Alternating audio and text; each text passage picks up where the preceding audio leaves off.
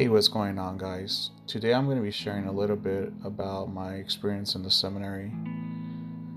Uh, maybe somebody's ex- experiencing uh, some some doubts or some maybe a call to join the priesthood or or just to join the seminary itself to see where you know to discern their vocation.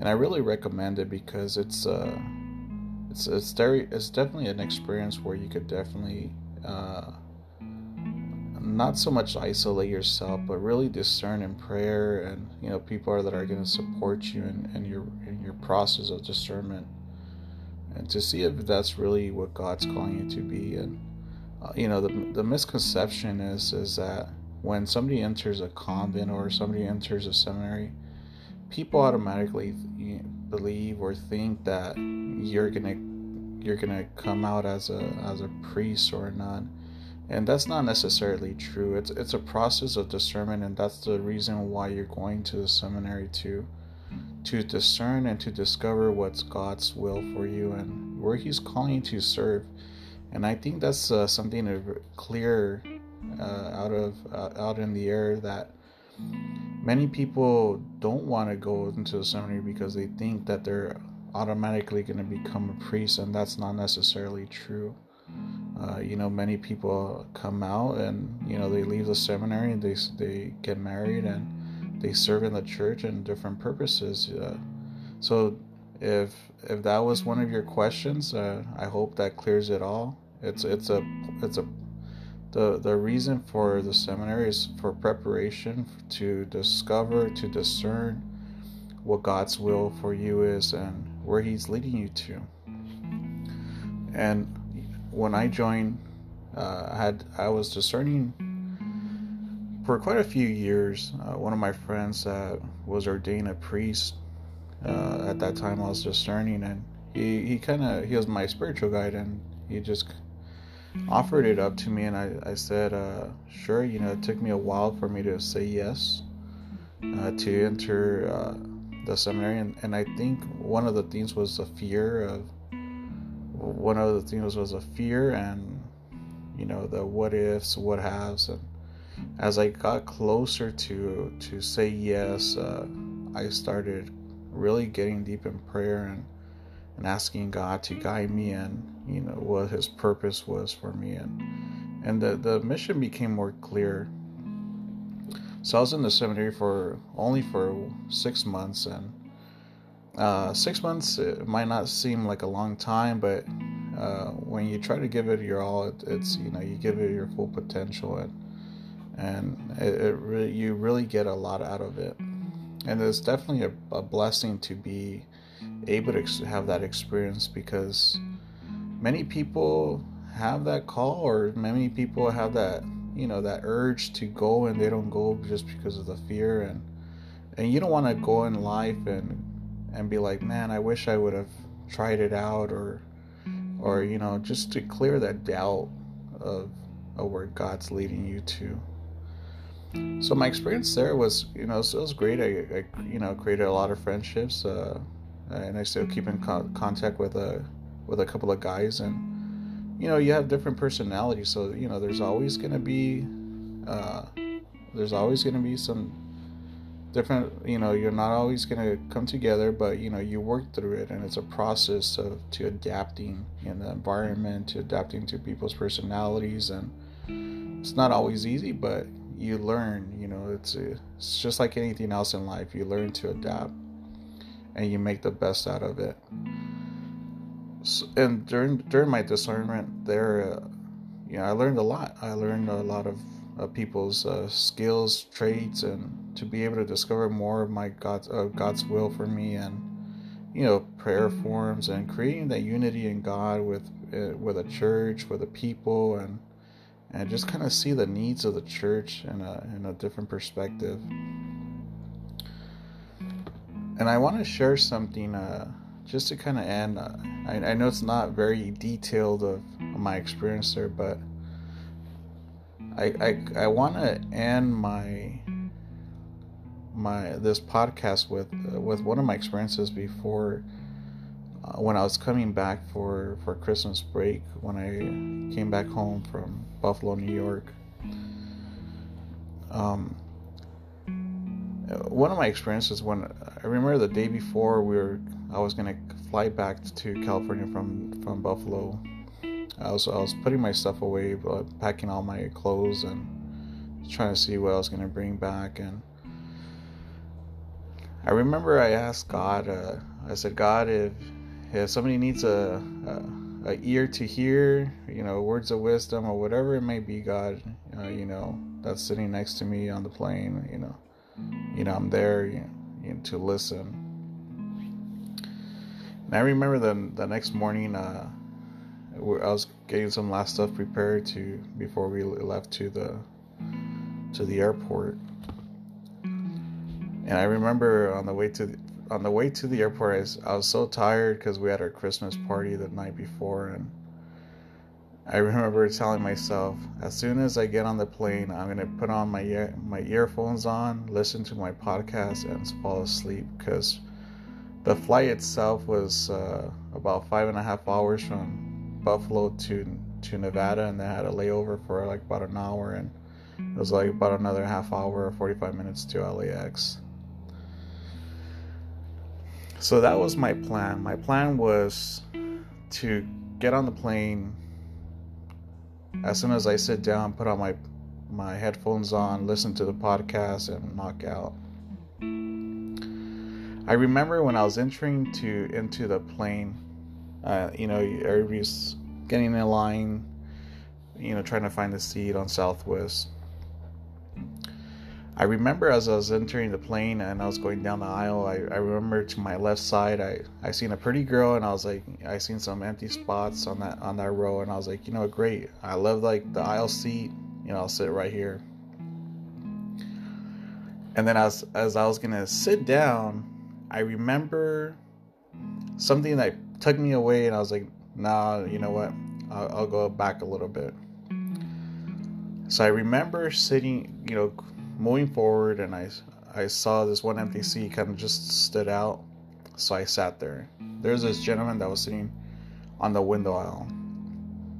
And I remember sitting down um, and just kind of just waiting for people to pass by to see if anybody was going to sit in between us and so I remember every pretty much everybody was already on the plane and and the gentleman that was sitting next to me, he said, "Hey, how are you?" Uh, uh, he just kind of like started bringing up some chat, and I was like, "Hey, I'm I'm doing good." Uh, yeah, he said, um,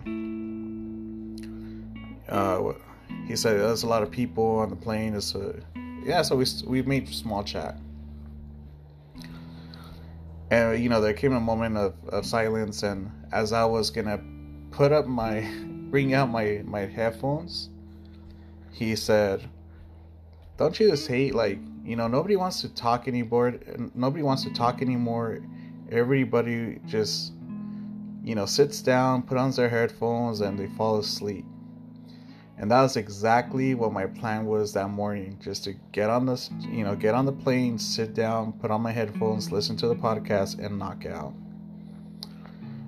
and i was like I, you know, I remembered the night before what I said. God, if somebody needs a, a, a you know, a year to hear, you know, you know, I'm there to listen.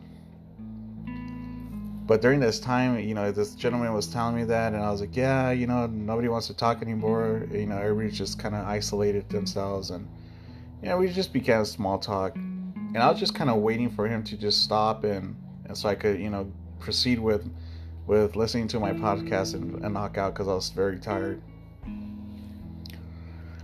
As we continued to talk, you know, he, uh, you know, the plane took off and he was just telling me a little bit about himself. He was telling me like, uh, you know, who he was and and where he was going, and he began to become very more intimate into what he was sharing with me. And he began to tell me that his wife had just passed away three months of from that. And that he hadn't left his house because he didn't know what his purpose was. He just didn't really know what to do. And I began to listen to him and you know, even up up to this point, you know, I was I was just trying to still kind of cut the conversation very short.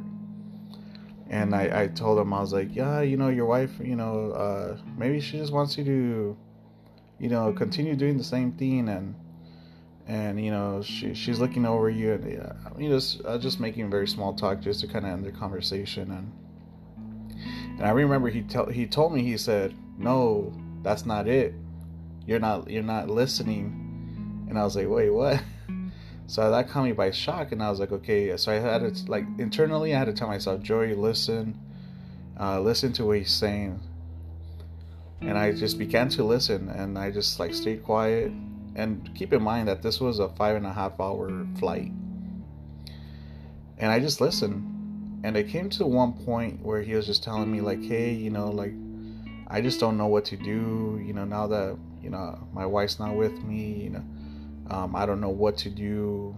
Um, you know, he, he's an artist, he does paintings, and this was his first time that, you know, he was to go visit his. Uh, his daughter and his little niece, and he was sharing that he, he was sharing how he was taking some stuff to his little niece so she they could paint together, and he was just trying to figure out his purpose now that his wife had had passed. And I remember this was maybe like uh, four and a half hours into the into the flight already, where he asked me like, "What do you think my, you know, the purposes. And I said, I pretty much said what I told him at the beginning. And I said, you know, from listening to what you're saying and and I really truly believe that your wife wants you to continue doing what you guys used to do.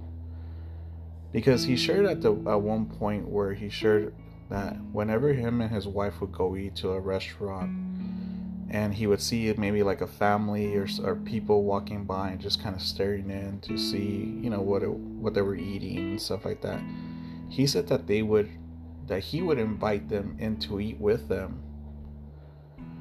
And as i was reflecting before this podcast the other night i said you know that's what jesus would do. That's what he did. He invites us every day to eat with him. He invites us every Sunday to eat with him. And he don't judge. He don't say like oh you know you're poor you're rich you're this and that. He don't look at that. He just sees you and he says i invite you i invite you to eat with me and i was like man like this is such a powerful message because you know not many people would be sitting down at a restaurant and invite others to eat with them especially strangers.